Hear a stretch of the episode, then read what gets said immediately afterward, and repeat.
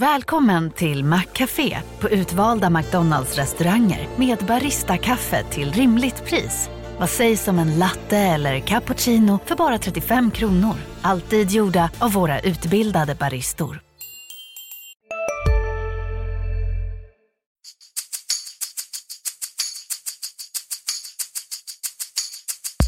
Mycket, mycket snack om det här inhoppet. Det är svårt att förbereda sig. Va? Så att, det, det är mycket känslor som väller över. När jag kommer hem ska vi fixa allt det där.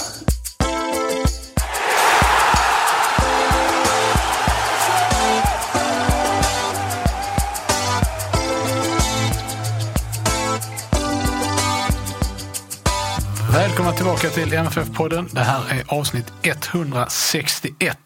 Jag heter Fredrik Hedenskog. Jag har sällskap av Max Wiman och Fredrik Lindstrand. Goddag, goddag. goddag. Hej, hej!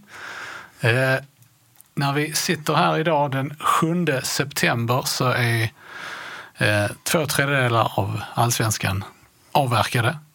Malmö FF har spelat 20 matcher i allsvenskan. Ehm, och jag tänker att det kan vara ett bra tillfälle för oss att eh, göra någon slags delsummering av det här spelåret. Eftersom jag har ställt frågan till förväg och inte fått något nej så hoppas jag att ni, att ni tycker att det var okej. Men det är som, som vanligt när det går ut sådana mejl, man liksom tittar på det så glömmer man bort det och tänker att hoppas han inte har skrivit upp för mycket punkter nu. Ehm, Men det är ju i alla fall så att av de här 20 matcherna så har MFF, spelade MFF nio stycken under Magnus Persson, tre stycken under Daniel Anderssons tillfälliga tränarskap och sedan åtta under Ove Rössler. Ehm, Om man börjar med den största frågan egentligen, om man, om man bortser från resultaten, vad är det som skiljer MFF före och efter Rösslers ankomst? Den, du. det var börja någonstans och så drar vi, så drar vi i trådarna. Ja, men det är ju väl just... Ja, det är ju svårt att säga något annat än resultaten egentligen. Det är ju det som skiljer. mig. men det är mycket annat också. Det, det, om jag fick peka på en stor grej så skulle jag säga att, nog att det är den mentala biten.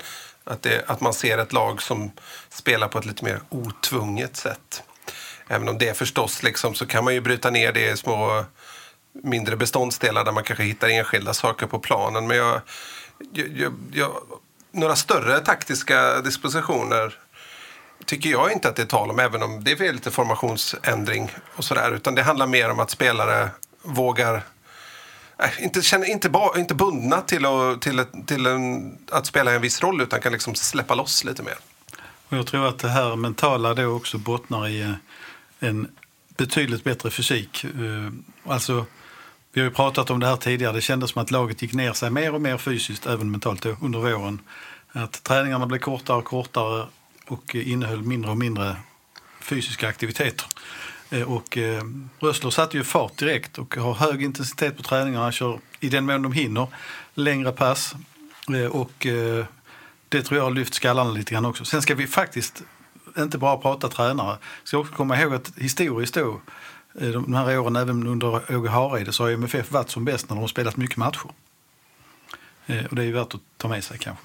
Ja, Det var, för- det var för sig mycket matcher i våras men inte på det sättet. Det är Inte lika... De, de matcherna emellan var inte så roliga.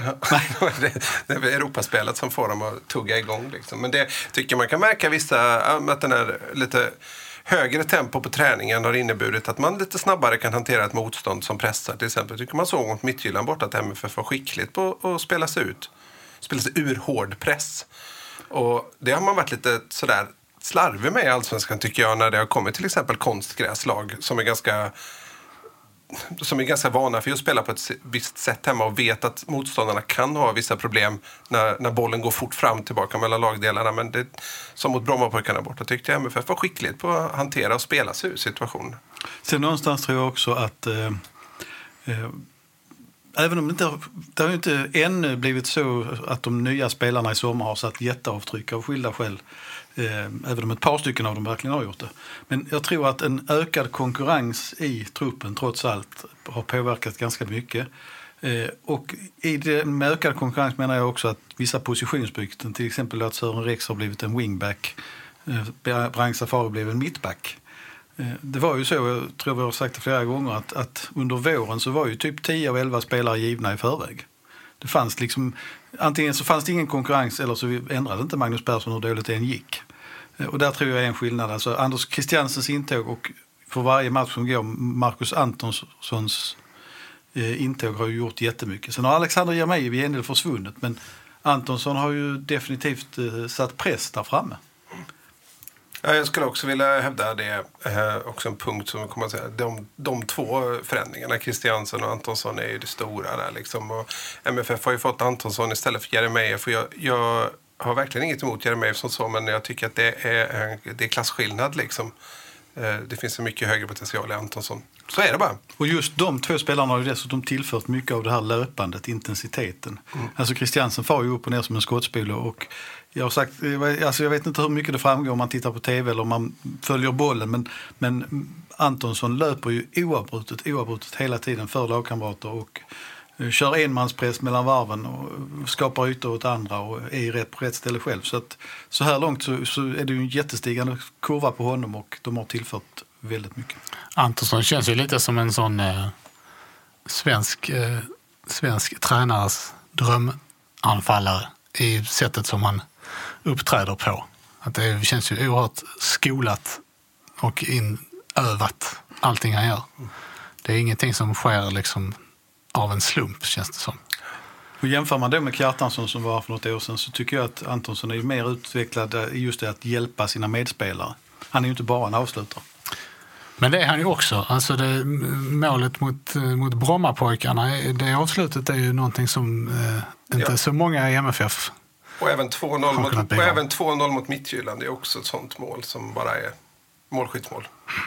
Men, eh, ja, men man ska ju inte underskatta den eh, aspekten också att de, att de fick en vinst eh, efter sommaruppehållet till exempel.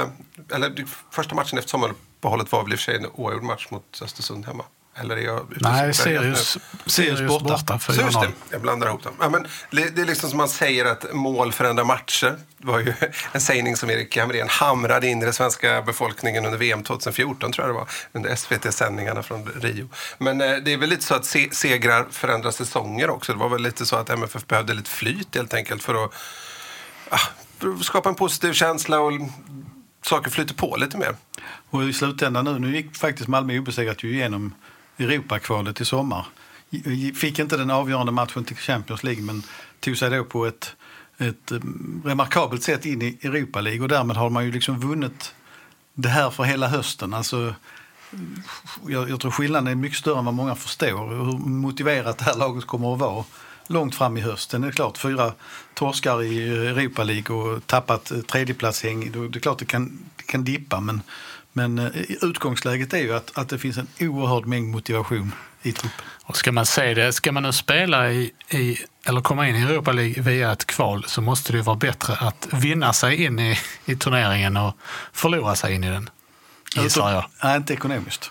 Nej, Det hade Men de, de tänker- tappade typ 20 miljoner på att de inte gick till det där Champions League-playoffet. Men annars har du rätt. De, de har en positiv känsla in ju. Eh, Fredrik, du, du eh, nämnde här lite grann eh, eh, lite mer detaljerade bitar. Känner du att du har betat av dem här nu eller har du fler saker eh, i, i spelet som, Jag, som jag, du vill plocka lite- fram? jag känner lite att jag inte har satt mig in i det tillräckligt noga. Jag måste faktiskt bara erkänna att, det var, att jag, jag var iväg på VM och sen hade jag fem veckors semester så jag har inte satt mig in så mycket i just de bitarna förrän jag kommit tillbaka från semestern och då eh, har det inte varit tillräckligt mycket statistiskt underlag för att dra några- större slutsatser. Man kan ju peka på ett par saker. Eh, Johan Dahlin startar spelet med mer, fler längre bollar. Det här duttandet där bak, kommer ni ihåg, ner passning till mittback nere vid hörnflaggan som de la två veckor på, förlåt att jag skrattar, men två veckor på träning, eh, är ju helt borta. Och sen är det ju inte minst där Ove Rösler har tagit ett väldigt stort initiativ själv, fasta situationer. Eh, både bakåt och framåt. Men framförallt har man gjort typ sju mål sen han kom på, på hörnor och frisparkar. Och jag tror Malmö släppte ju in en hel del mål på fasta situationer också. Och där tror jag insatserna mot Midtjylland kan betyda mycket. Det fanns en underton utan att Rössler sa det rent ut att nu ser de ju att de kan. Kan de hålla Midtjylland på, på noll mål på fasta situationer så ska de väl klara det mot Dalkurd. För- Försvaret överlag har ju, är ju helt annorlunda än vad det var un- under Magnus Persson. Det är resolutare och så vidare. Ja, det känns inte heller lika känsligt för, för byten som det var. Ehm, Men han har skapat någon sorts konstig trygghet. Det, det handlar nog lite grann om... Alltså Rasmus Bengtsson ger ju trygghet när han spelar i mitten. Men det börjar långsamt kännas som att Lasse Nilsson också kan utställa den tryggheten när han är där. Faktiskt. Eh, alla eh, goda resultat till trots så finns det ju såklart alltid utrymme för förbättring. Och Vi har lyft den här frågan tidigare, men jag ställer den igen i alla fall. Vad är mest angeläget för MFF att jobba med nu? Vad behöver man eh, lyfta för att, för att det starka spelet i allsvenskan ska, ska fortsätta och för att det ska bli en lyckad höst i Europa? Effektivitet, va?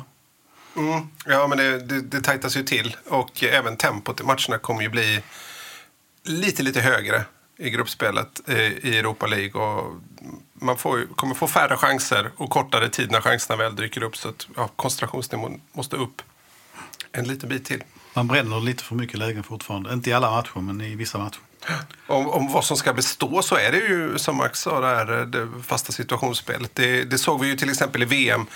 Hur enormt mycket fler mål som kom till från fasta situationer och i stort sett alla lag eh, lägger ner väldigt stor energi på att utnyttja den spelformen för att den är, ja, den är, så, den är avgörande. Liksom. Lag är väldigt välorganiserade.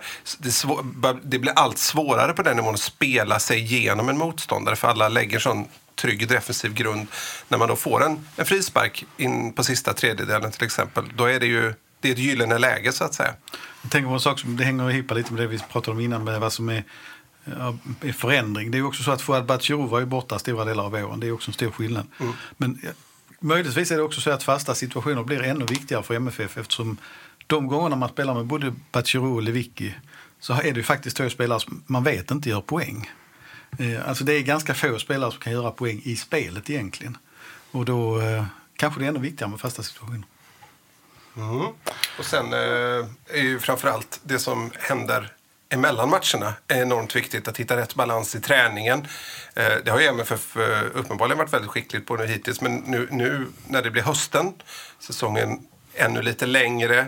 Eh, baksidor börjar kännas och så vidare. och så vidare. Och där är det ju att matcha spelare och hitta balansen mellan allsvenskan och Europa är ju extremt viktigt. Ta så som Rosenberg till exempel. Ja, hur, hur ska han matchas? Vad tycker han själv? Kan man lita på det? Han säger själv att han verkligen inte vill spela lite mer än vad... Det är ju trots allt hans sista höst där, troligen. Då. Eh, nej, men sådana saker. Och Bachirou till exempel, som ju har fått lite känningar efter för mycket matchande och sådär. Men ändå är väldigt, väldigt viktig för laget. Det är ju lite dilemmat när vi pratar anfallare att eh, nu Carlos Strandberg eh, förmodar att han fortfarande inte är igång nu när laget på fredags eftermiddag kommer att köra igång träningen. Men där MFF har ju samtidigt haft lite flyt för han hade ju en väldigt bra period innan Antonsson kom igång och gjorde viktiga mål. Typ mot Cluj borta och så vidare. Men eh, det, den konkurrensen med tre spelare där, även om jag i nuläget definitivt skulle hålla Rosenberg och Antonsson som första valet eh, så är det ju viktigt att ha den konkurrensen. Att, med mycket matcher kan ju inte Sören Rex spela överallt. Han kanske ändå behöver vila någon gång. Det verkar Nej, det verkar inte så. Men kan ändå tänka sig att det skulle kunna vara nyttigt. Det har blivit någon slags bergetifiering av honom här under sommaren. Det är bara skägget som ska, ska dit liksom. Jag tror inte det hade blivit så grant. Ja, säg inte det. Eh, Men finns det, om vi tittar på, på individnivå då, finns det eh, särskilda spelare som, som behöver lyfta sig eller som behöver ta chansen här för att... eh, Eller finns det vissa... Finns det spelare som, som har större förutsättningar än andra att öka MFFs möjligheter? Eh, En rak fråga. Ja, Carlos Strandberg skulle jag säga då. För att få in det. Allt, dels för att få ett till alternativ men också för att han, han har ju liksom i sig ett stort spel och ett internationellt spel. Han har ju varit utomlands i många år trots sin ringa ålder och nu är det kanske dags att bara hitta den nivån då. Jag tror också att Arne Traustason kan höja, höja sig en bit till att vara jämnare. Mm. Han har plitat ner här också, Traustason. Det behöver bli mer av en poängspelare. Han behöver ju få någon slags Rex-lyft. Det har han inte riktigt fått under Rössle. Var, varför har han inte fått det då? dels har han ju tappat lite i speltid. Får Ja, han har varit skadad, det ja, också. Precis. Eh, ja, det är väl den enkla förklaringen också. Att han inte riktigt... Jag vet inte. Det, han, han, den rollen som Rex har var ju... Det fanns ju inte direkt någon annan abonnent på den. Medan Traustason eh, har tuffare konkurrens. När vi pratar om nya spelare och eh, potential så glömde vi prata om Romain Gall, förstås då. Som jag har visat vid ett par tillfällen nu att det är ännu mer att hämta. Jag tror ju fortfarande att han kommer att bli en rollspelare och kanske inte får så jättemycket speltid den närmaste tiden. Men han kommer ju växa in det känns det Mm. Det är ju framförallt eh, i allsvenskan han kommer få sina chanser. Och där har ju gjort det bra hittills, tycker jag, överlag. Ska vi prata om en skillnad också, fast den är inte direkt under Rösler. Så jämförelsen var ju i och för sig kort eftersom det bara blev två matcher mot Skopje i fjol. Jag tycker att Anders Christiansen, inte bara med landslagsuttagningen ut i Danmark, men med spelet mot Midtjylland och i Europa League-kvalet visade att han klarar den internationella nivån också, vilket han kanske inte riktigt gjorde förra sommaren. Um, om vi eh, då går vidare och eh, diskuterar MFFs senaste fotbollsmässiga insats, det vill säga 3-0-segern mot Brommapojkarna.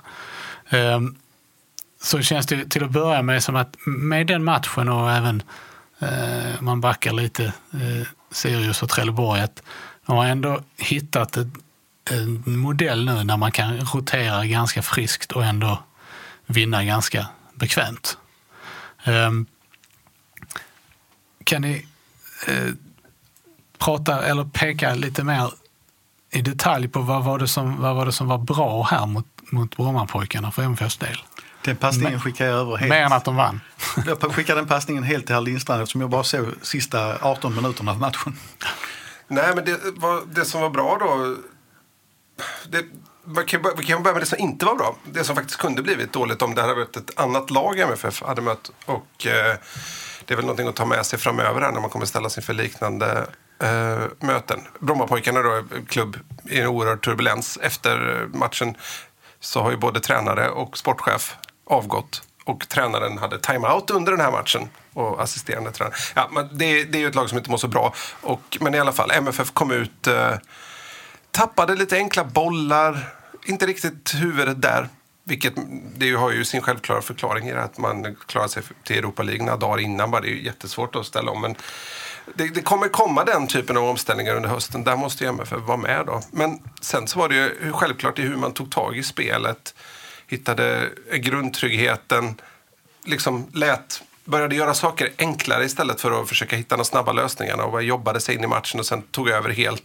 Och lät liksom energin få, få diktera spelet. Man pressade motståndaren ganska hårt ändå. Trots att det var bortaplan.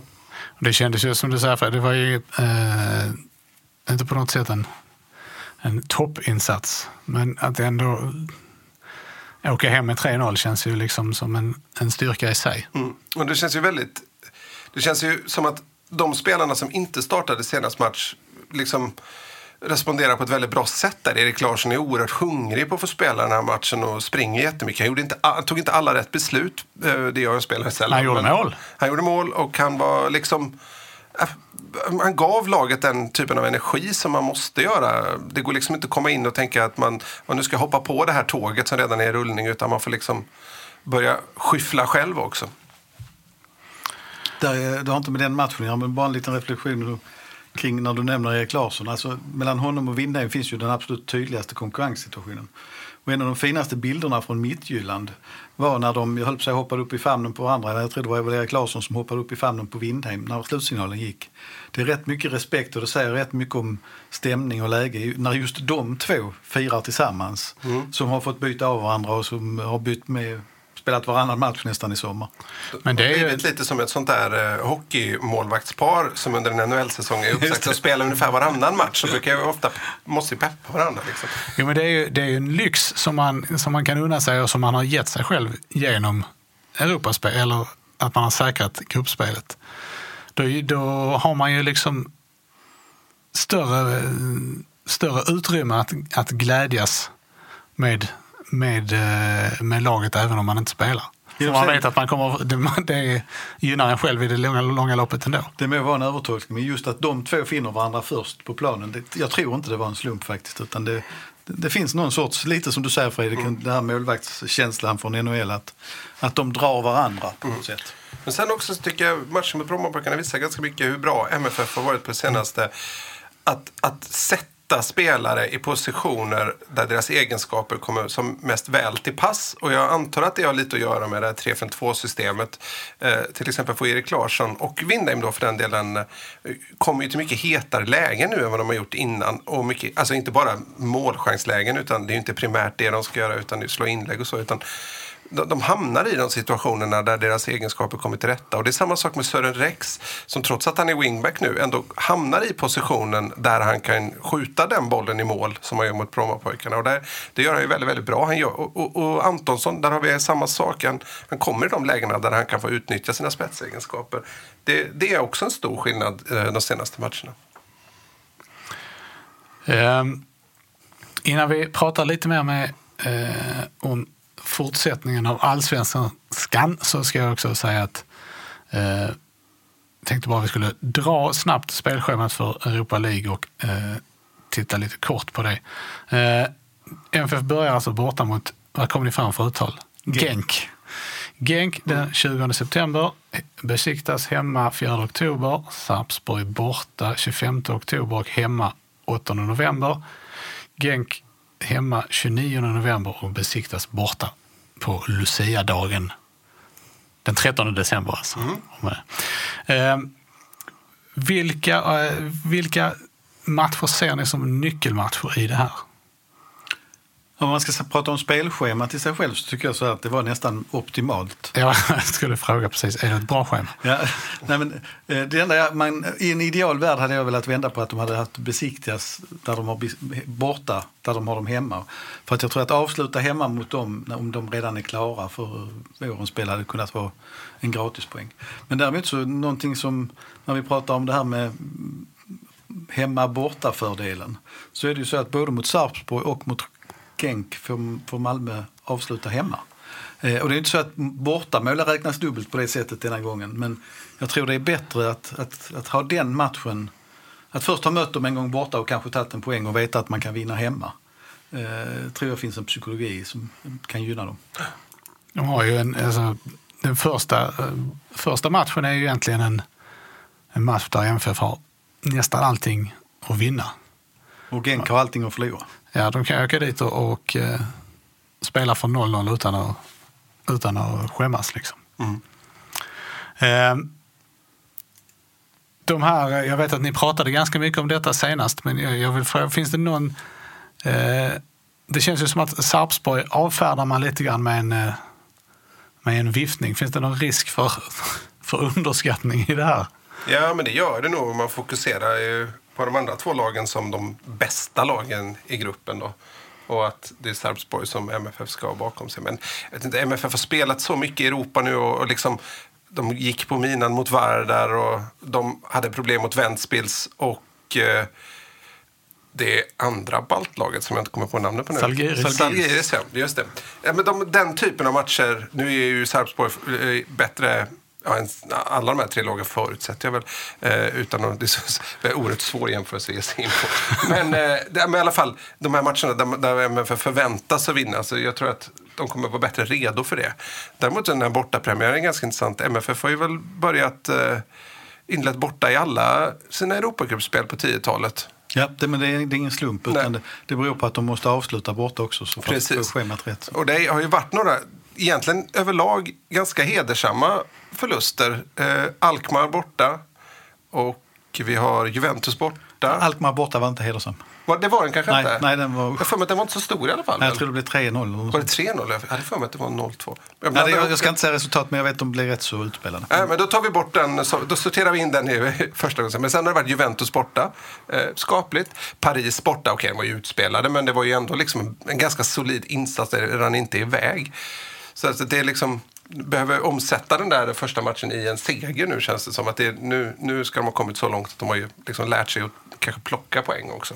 Sarpsborg känns lite som ett mysterium för mig. Liksom att de har ju gjort väldigt bra resultat i kvalet, det kan ju ingen ta ifrån dem. Men de ligger typ sjua i ligan i Norge och tappade poäng, eller för, tappade poäng var det väl, nu senast eh, mot något bottenlag och verkar ha det rätt kämpigt faktiskt. Säkert många som säger om MFF också när de studerar. Så här, ja, de är mästare och de har gått bra. Men så titta hur det har gått i, i år för de ligger fyra. Och liksom, alltså det är ju, men eh, svårt, att, svårt att säga om Sarpsborg. Man, man, får väl bara erkänna det. Vi kan ju inte sitta här och liksom, ja, ytterbacken har varit oerhört bra de senaste tre matcherna. Alltså vi, vi vet ju inte det nu. Liksom. Jag tror bara man kan generalisera. Mm. Sarpsborg kan ju skulle ju mycket väl kunna vara så att de ändå är lite nöjda med att de har kommit dit de har kommit. Mm. Ja, det är ju en seger för dem och de har ju den lilla klubben har ju tryggat sin ekonomi för ett bra tag framöver, känns det som. Man kan ju också tänka sig att uh, Ove Rössler med sina kopplingar till Norge... Har du också valt att bli egen?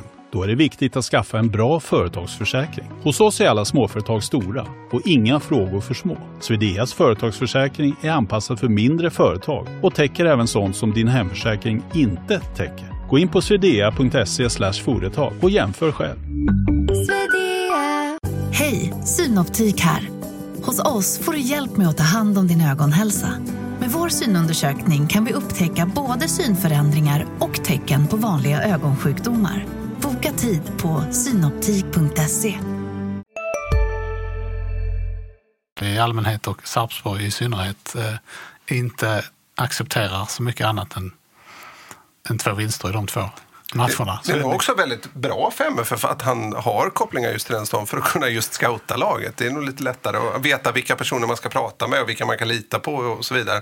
Så det är nog för att få ett sånt no-name-lag så var det ju det bästa möjliga egentligen. Jag tyckte också, som jag var lite kritisk till hur MFF spelade taktiskt ner mot Vidi så tycker jag att Rössler visade, eh, alltså vad ska man säga, han lyfte också i de här två matcherna mot Midtjylland med rätt många taktiska både speldetaljer men också hur han tog ut laget och hur han använde laget eh, i båda matcherna faktiskt. Mm. Ja, efter denna lilla Europa-utflykt så vänder vi blicken inåt igen. Ja. Vi kan väl tipsa här i det här segmentet om att man kan gå tillbaka till förra veckans podd. Det, som, som, det kan man göra. Som står sig ganska bra. Det gör den absolut. Eh, den kommer ju stå sig eh, ända fram till vi inser att vi hade fel. Ska vi ta en, en liten sak till innan Europaspelet släpps ja, okay då. Sån där liten käpphäst för mig. Jag är lite förvånad, men det är bara att konstatera att den lite taskiga publiktrenden runt Malmö FF fortsätter. Ehm, det är ju så att årskortsinnehavare har haft chansen att köpa ut paket till reducerade priser och till riktigt hyggliga priser denna gång skulle jag vilja säga. Ehm, men nu uppdaterat så är det sålt strax under 9000 paket. Och idag har även medlemmar fått köpa. Nu har jag inte hunnit kolla om det är eh, något av dem som är inräknade. Men även om vi skulle säga att 9000 årskortsinnehavare har köpt paket så är det alltså ett svinn på en 4000 mot vad de som har det säsongskorten. Eh, det finns en liten del som har som kallas allsvenskans stå men den är nästan försumbar. De, de har inte företrädet. Men eh, det här eh, tycker jag är lite olycksbådande för MFF inledningsvis, att man inte har fått bättre fart på den försäljningen. Mm. Ja, det, det, är lite fascinerande också. Det har blivit lite bortskämt här i, i stan efter några Champions League-år. Ja, det är lite märkligt kan jag tycka. Man har ju dessutom, eh, jag tänker på, eftersom man har besiktats som då inte kommer att ha supportrar här. Du kan skapa en riktig häxkittel och fylla hela stadion med bara Malmö-supportrar till mm. första matchen med de här siffrorna så börjar man undra, för kommer det till ett läge sen att det börjar släppas lösbiljetter, ja då är risken att det kommer in besiktas supportrar. Så det, är, det är ju, nu låter jag som en supporter, men det är lite märkligt att det är så många som då har årskort inte tycker det är värt priset, alltså att stötta Malmö FF när det gäller Europa.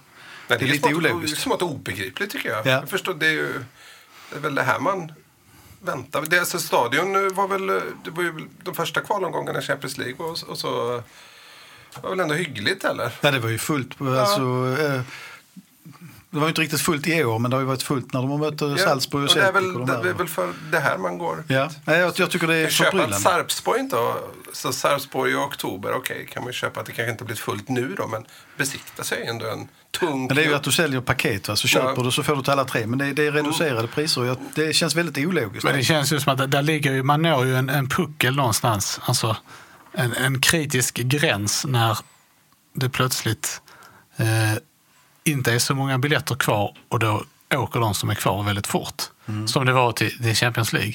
Nu, så länge man inte är nära den gränsen, vilket man inte är på något sätt nu, så kommer det nog alltså, det finns ju liksom ingen, den, för den som tve, tvekar lite finns ingen anledning att hasta. Nej, men det som händer nu är ju att de som har fasta platser alltså via sina säsongskort. De, de blir ju lössläppta nu. Jag är förvånad att inte fler har velat säkra sin plats så att säga. Mm. Faktiskt.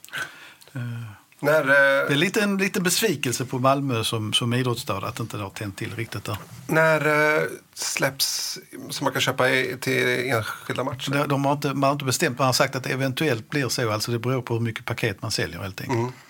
Ja, ja. Därför jag kan bara se till mig själv, om jag, om jag själv inte skulle då jobbat med detta så skulle jag kanske vilja gå och se någon match. Mm. Troligtvis eh, besiktas då. Och då. Jag tror att det kommer att bli lösbiljetter. Och Nu är det, idag är det fredag och det är medlemmarna som har. Sen så, nästa steg är ju att allmänheten kan köpa paket. Men det minns man ju, det var i Champions League när det var hetare och eh, det var så sådana här eh, Svenne Bananer som håller på Real Madrid till exempel var oerhört upprörda över att de inte fick gå och köpa biljett hur som Mm. helst. Liksom. Så att det är ju bra att MFF gör på det här viset. Sen så borde ju intresset Vi vill inte ha hit några fotbollsturister. Nej, verkligen inte. Att Marcus. Rysare. Eh, nu tittar vi lite allsvenskt igen. Eh, den här eh, synnerligen delade säsongen för MFFs del eh, så illustreras inte tydligare någonstans än när man tittar på poängen. Eh, vårens poängsnitt, alltså före Röslers ankomst, var 1,25. för Är det med Daniel. Andersson? Ja. Ja, Han Och- drar ju upp det snittet lite. Ja. Annars är det, vad är det, de tio första omgångarna är det ju 11 poäng på. Ja, ja just det. Mm. Höstens poängsnitt 2,75. Um, MFF har i nuläget då två poäng upp till Norrköping på tredje plats, sex poäng till Hammarby på andra plats och 11 poäng till AIK som leder. Hur långt eh, är det rimligt att tro att det här kan räcka för MFF? Till en andra plats tycker jag, det tror jag man kan klara av också. Hammarby verkar ju lite svajigt så att det, det kan vara möjligt att nå dem. Tredjeplatsen är ju... Väldigt intressant förresten senast att Hammarby startade med fem före detta MFF-spelare. Det är, ehm, Fyra va? Ja, just det. Nej, jag tänkte på Tankovic också. Jag vet inte varför. Jag Han känns tänkte som. Fyra. Erik, Erik Johansson som Ja. spelade för andra laget i Ja, derbyt. nej, just det. Ja, nej, fyra. Fyra är det såklart. Varav, varav tre var, var hela deras eh, kedja. Liksom. Ja. Men eh, eh, Hammarby sviktar lite grann. Men det som är intressant nu är faktiskt att eh, Norrköping har nu kommit inom det området där Malmö på, så att säga, kan gå förbi av egen kraft eftersom man har kvar att möta dem. Det är första gången man har den positionen, alltså att man lyckats äta in så pass mycket. Hammarby är, har ju, trots att de har gått dåligt, tycker man, så hade de ju så stort försprång så att de, har, de är ju ändå Eh, de är en bit före. Men eh, AIK kommer ju att vinna SM-guld i fotboll 2018. Det eh, står väl tämligen solklart. Ja, det är så svårt. Ja, det är ju, Hammarby kan ju fortfarande utmana dem, men det, det, känns inte, det känns som att AIK för MFFs del, att komma etta, det är så himla mycket som ska till. Det är verkligen... Alltså just, det, det är ju 30 poäng kvar att spela om MFF måste ju ta in 11 av dem. Då. Det, det är ju liksom... Det, det så, det om, om MFF går fullt så måste ändå AIK tappa väldigt mycket. Ja, det händer ju inte, det finns inte. Om MFF går fullt, alltså får 67 poäng då, då, då får AIK bara ta 19 poäng på de här, eh, på de här eh, 10 omgångarna som är kvar, alltså ett snitt på 1,9. Det är ju till att börja med att sänka sitt snitt ganska ordentligt. Och eh, det kommer man inte, man kommer inte tappa så mycket helt enkelt. Det, det, dessutom AIK är ganska traditionellt sett ett bra höstlag. Eh, brukar, inte ha, brukar nästan höja sitt snitt. Nej, de skulle behöva förlora åtminstone tre matcher. Mm. Och de har inte förlorat än. Nej. Nej. Eh, En, men säg, då, samtidigt då, om, det, om det ska, man ska ha något visst hopp i det hela då, eh, för en spännande guldstrid för MFFs del så är det ju då att eh, AIK i nästa omgång har Norrköping borta och sen efter det så har de Hammarby borta. Det, där kan ju gå fort, sex poäng där. Och sen eh, har ju MFF faktiskt eh, åker upp till Friends då i slutet av oktober. Men jag tror man måste se det från andra hållet också. Malmö har nu mött fyra stycken av bottenlagen. Eh, kan nästan eh, ta det vadet som jag aldrig tar på att Malmö FF inte går rent under hela hösten. Det vore ju ytterst sensationellt. Ja, precis. Eh, och det, det händer ju inte. Det, det är klart att man tappar poäng någonstans på vägen. Så att AIK kommer Malmö inte att nå. Nej, jag känns inte som att MFF avslutar allsvenskan med 16 raka segrar. Det, skulle, det vore ju i och för sig rätt häftigt, va? men det, det, blir nog, det blir nog svårt. Man ska samtidigt jonglera ett, eh, ett gruppspel eh, i Europa däremellan. Men det, de har ju gjort det bra som har tagit sig upp så. Och att, att sluta på en Europaplats efter den här eh, katastrofala inledningen är ju, är ju häftigt. Ja, och nå Malmö facit gruppspel i Europa och kanske till och med liksom, man har ju möjlighet att kanske gå vidare därifrån och nå en Europaplats i Allsvenskan. Då, då kan ju ingen klaga på slutfacit av säsongen. Dessutom så är ju det laget som leder efter två tredjedelar har ju sen eh, Allsvenskan fick tio lag med tre undantag då vunnit serien också. 16, det, 16 lag. Ja, vad, vad sa jag? 10. 10. 16 lag, precis. Det, så att det, ja. Vi Jag har räknat kollat fel. Ja, precis. Och sen har jag också kollat. Det har hänt en gång att ett lag har gått från fjärde plats till första plats under de tio senaste omgångarna. IFK Norrköping 2015. Men då skilde det bara två poäng mellan, mellan ett, fyran och ettan. Däremot, även om marginalerna är ganska små, så tycker jag återigen att övriga Sverige får skämmas över Europa i sommar och inte minst AIK. Att inte orka göra ett mål på Nordsjälland när man nu har varit så imponerande i sommar. Det, nej, jag vet inte. Det tyder inte på att man tar det på lika stort allvar som, som andra lag. Ja, Djurgården också oerhörd besvikelse där som ställs mot ett lag de ska kunna slå tycker jag. Och häck, Häcken, det, det, det är ingenting att säga. Men, men, Nej, de fick ju Leipzig, det Ja. var inte så göra så mycket där. Men det... ja, de var ju å andra sidan inte ens i närheten där Nej, heller. Det är liksom inte så att det var, det var inte spännande. nej, för, för dåligt. Slår vi fast här. Ja, Ja, men jag tycker det, Ja, ja. Jag, jag tycker det är dödtrist. Alltså, jag tycker det är så inskränkt att man inte kan eh, vidga vyerna och inse att man blir bättre av att, att faktiskt spela i Europa. Dessutom så kul från liksom tv-soffan också på, under en svensk klubblagssäsong när svenska klubblag är i avgörande matcher för att nå Europa. Det, det, det blir det är oerhört spännande att se. Så av rent egoistisk del så vill jag gärna också att, det, att svenska lag ska vara i den positionen för att det är, ja, det, det är fotboll när det är som bäst nästan. Tappar vi tråden nu? helt? nej. Ja, det, var, det var ju onekligen eh, ganska intressant att följa Östersund förra vintern. Ja, men så var det ju. Mm. Och även på sommaren då när de kvalade mot... Uh, Nej, det gick, jag, går in, jag går in Du senare. in senare. Nej, men, av de, de fotbollsminnena man har från svensk fotboll de senaste åren så är det ju de här playoff-matcherna är ju fantastiska. De, det är ju nästan det bästa med Europaspelet. Så är det de här avgörande kvalmatcherna. Ehm, om vi tittar då på allsvenskan i lite större sammanhang. Vilka, vilka lag har överraskat på er? Oj. På rätt respektive fel håll? Eller positivt och negativt? Dalkurd hade jag ju oerhört mycket högre förhoppningar på. De trodde jag skulle vara bättre. Visst, de har tappat lite grann under sommaren och så här, men jag trodde inte att det skulle vara så. Men det är ju en effekt av att de har varit dåliga, Ja, kan man säga. på ett sätt. Ehm, Djurgården tycker jag också är ett misslyckande faktiskt. Den här haveriet i sommar. Ja. Även om Erik Johansson säkert har rätt i kritiken av att truppen är snedbalanserad så...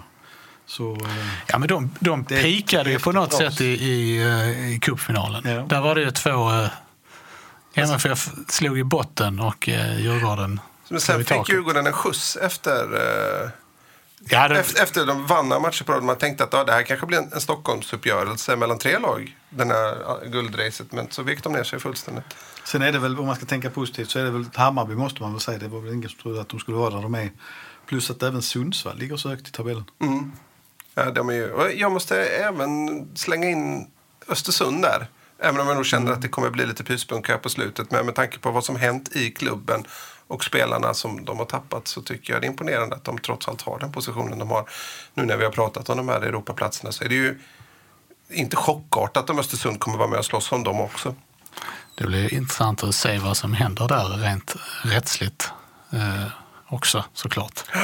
Sen, Eh, eh, Nu är ju vice ordföranden också i eh, någon slags blåsväder. Inte rättsligt kanske, men eh, det finns vissa frågetecken kring hanteringen där också.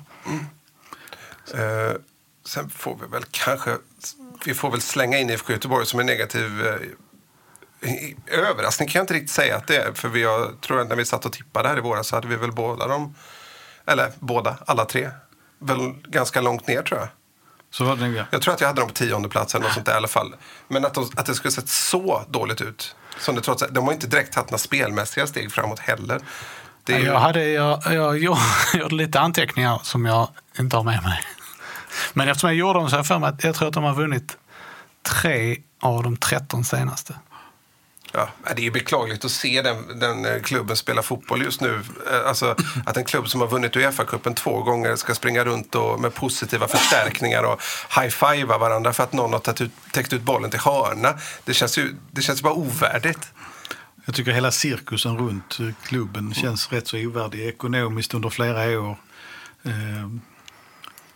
Jag har ju inget emot honom, men jag har svårt att förstå att Mats Green har kunnat klamra sig kvar så länge. Nej, och han är ute och liksom Det är på, nästan, konstigt. på ett närmast genant sätt avslöjar eh, saker kring värvningsstrategi och vidare. Pratar om att vilka, han har varit i kontakt med både Sebastian Larsson och, och Marcus Antonsson. Det var, det var, på vilket sätt säger han det för? Det, det, jag förstår inte Nej, riktigt. märkligt. Han har väl haft en po- poäng med att han ska skapa intresse för klubben genom att liksom vara någorlunda öppen då med, eh, med hur man tänker och så vidare. Men att, men att, liksom, att, att avslöja vilka misstag man har gjort. Ja, vilka spelare som inte valde klubben. Nej, det känns kontraproduktivt tycker jag. Men öppenheten det tycker jag han ska ha lite cred för. Men, men, eh, för den kan vi efterlysa ibland ju. Men, men, eh, Ja, sportchefen här i Malmö tänker ju inte riktigt likadant i alla lägen. men det har ju inte, det har inte bara varit runt spelare, det har varit märkliga uttalanden rent allmänt också. Ja, eh, precis. runt andra lag och så vidare. Ja, men det, är fas- det är fascinerande också. Det känns som att det enda som består av att, av att rapportera kring IFK Göteborg nu är att någon gång i veckan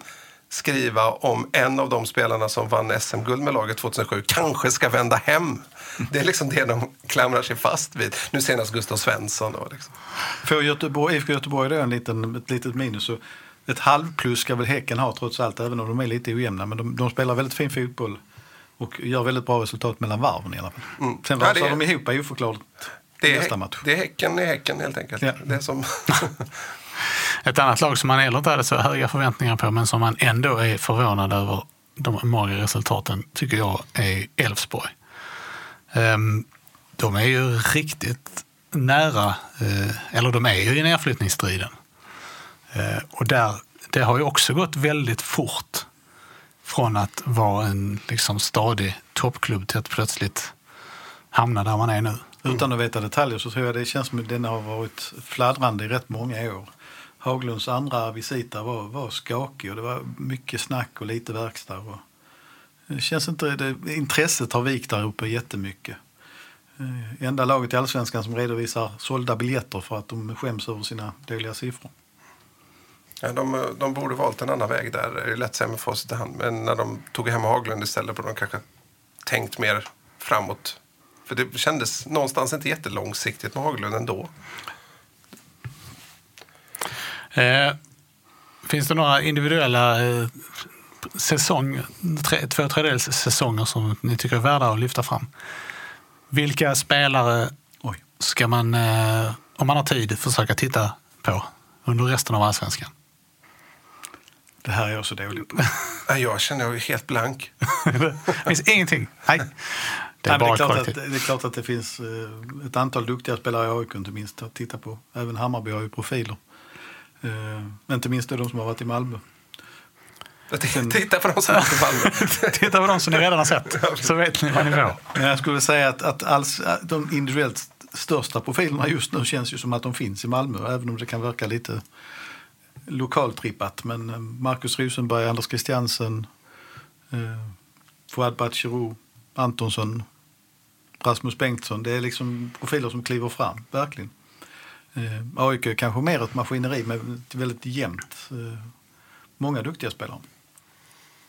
Mm. Ja, Men det, ja, det är svårt. Jag, jag, när jag liksom, man får frågan så på, på uppstuds, vilket jag inte riktigt var. Men det, jag har inte riktigt förbereda. två dagar i förväg. Precis. Ja, men så, men, eh, så, så, så framstår, eh, framstår det lite som att allsvenskan är liksom mer kollektivbaserad i år än vad den har varit tidigare. Det, det har jag ingen fog för egentligen tycka, men det är liksom det är bara min känsla av att AIK liksom, tänker jag inte på en enskild spelare som har fört det laget framåt utan mer av ett ramstarkt mittfält då med Ado, Kristoffer Olsson och nu Sebastian Larsson där. Det är fantastiskt att, att, att se liksom hur de växeldrar och hittar rätt i positionerna och sådär. Och sen Hammarby också liksom med sin offensiv och kanske där framför allt Gyllan Hamad lyser tycker jag hur han spelar fotboll och jäkla självförtroende liksom. Så det, det, det, och det Hammarby är också någonstans ett ganska kreativt offensivt lag där, där de har fem, sex spelare som anfaller och får röra sig lite hur man vill. Så det är mer, inte någon enskild spelare där utan mer, eh, mer, mer liksom, ko- kolla på Hammarby. AIKs innermittfält och eh, mot MFFs innermittfält det är väl det, mest spännande där är egentligen i Allsvenskan. Ja, men visst, det, de, de tog vi väl upp här nyligen också, men man hade ju verkligen velat ha en match mot dem.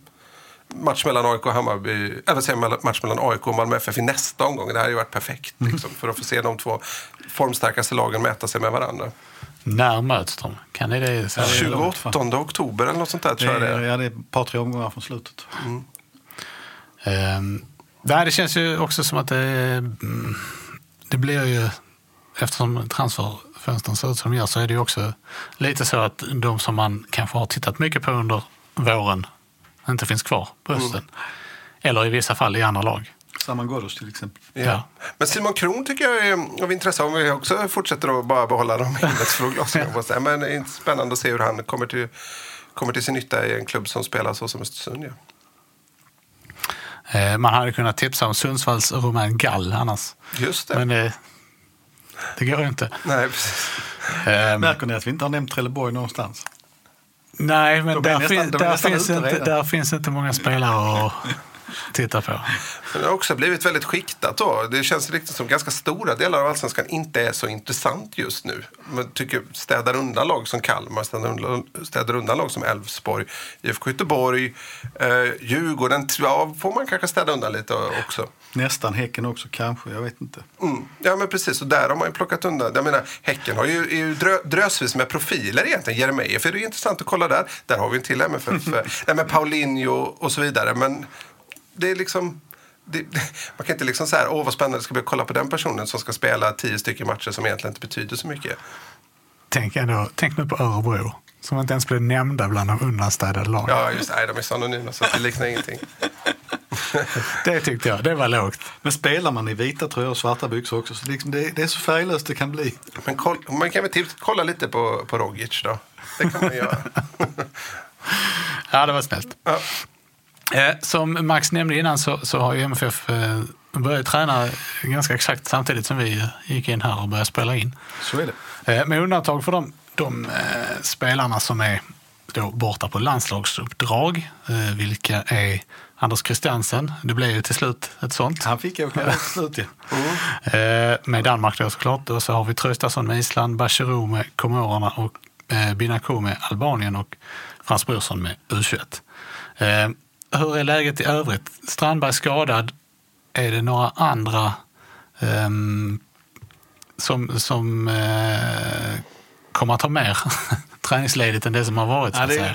det, det har de faktiskt inte kommunicerat ut. Det var ju så att några spelare skulle få längre ledighet, var det sagt, av Rössler i alla fall. Vi får väl se då hur det ser ut, men det kan ju vara så att Rosenberg och Bengtsson och Safari har någon dag extra här. Jag skulle inte bli helt överraskad om det är så. 30 plus. 35 plus. Nej. Nej, men det, det, det, skulle ju kunna vara så. Vi får väl se. Men i övrigt så finns det ju så vitt jag vet inga skador i truppen. Om inte någon Hasselborg har skjutit kapsyler i ögat på någon eller någonting. Jag vet att det är oväntat om han har kommit tillbaka för att göra det. Eh, Men man vet aldrig. Det är Eh, så vanligt med läskback i om- omklädningsrummen nu för tiden. Det finns inte många flaskor kvar, så den typen av kvar. Nej, det var ju nästan det viktigaste förr i tiden. Ja, men precis. Det skulle stå en sån röd back med lite blandad eh, läsk. Eh, Nostalgi. Ehm, Men det är ju eh, hur som helst, det är ju mer än, mer än en vecka till MFFs nästa match ehm, som är i Östersund borta eh, lördagen den 15 september. Eh, vad ska vi förvänta oss av det mötet? Det är ju som ni var inne på, det är inte riktigt, det är inte direkt samma lag som, som möttes eh, tidigare under säsongen, varken i somras eller i, i kuppen tidigt i våras. Det ska bli spännande att se vad Rössler hinner göra på en veckas ren träning här nu. Att nöta mer detaljer och få ut mer av vad han vill. Eh, och, eh, ett, och det här, sen är det ju väldigt motsägelsefullt. Då kommer ju MFF att komma med relativt fräscha ben plötsligt. Men å andra sidan har de ju haft ett litet helsike under även Hareide åren att de här, när de har haft uppehåll att komma tillbaka starkt. De har ofta förlorat direkt efter uppehåll. Så att, eh, men det kan ju bli en väldigt spännande match. Typ. Mm. de har ju redan spelat den matchen en gång i år. Vann MFF med 1-0. Och det var inte helt rättvist tyckte jag. Nej, det var väl, det kunde faktiskt gått åt, det kunde gått åt vilket håll som helst. Ingen av de, ingen av de två matcherna lagen emellan slutade ju med det resultatet som eh, Spelet som visade. spelet visade. Ehm, det blev ju 1-1 eh, på stadion i det som kanske var nästan fortfarande MFFs bästa match. För så, kanske med undantag för då Midtjylland.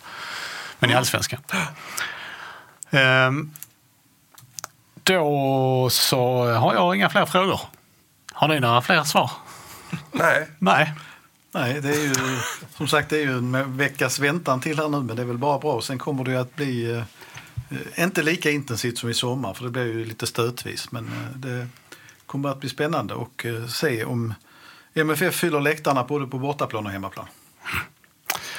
Jag tänker att vi återkommer efter Östersundsmatchen inför och inför Genk. Eh, vi får hoppas att vi ska få ihop det. Det är säkert folk som ska ut och resa, tänker jag mig. Kan vara så. Inte jag. Ehm, så, eh, det känns som en rätt så bra eh, tid att, eh, att göra det, om vi klarar av det. Ja. Då säger vi som så. Det här har varit avsnitt nummer 161 av MFF-podden. Jag heter Fredrik Hedenskog. Jag har sällskap av Max Wiman och Fredrik Lindstrand och ansvarig utgivare är Pia Renqvist. Tack för oss. Hej, hej! Hej hej! hej.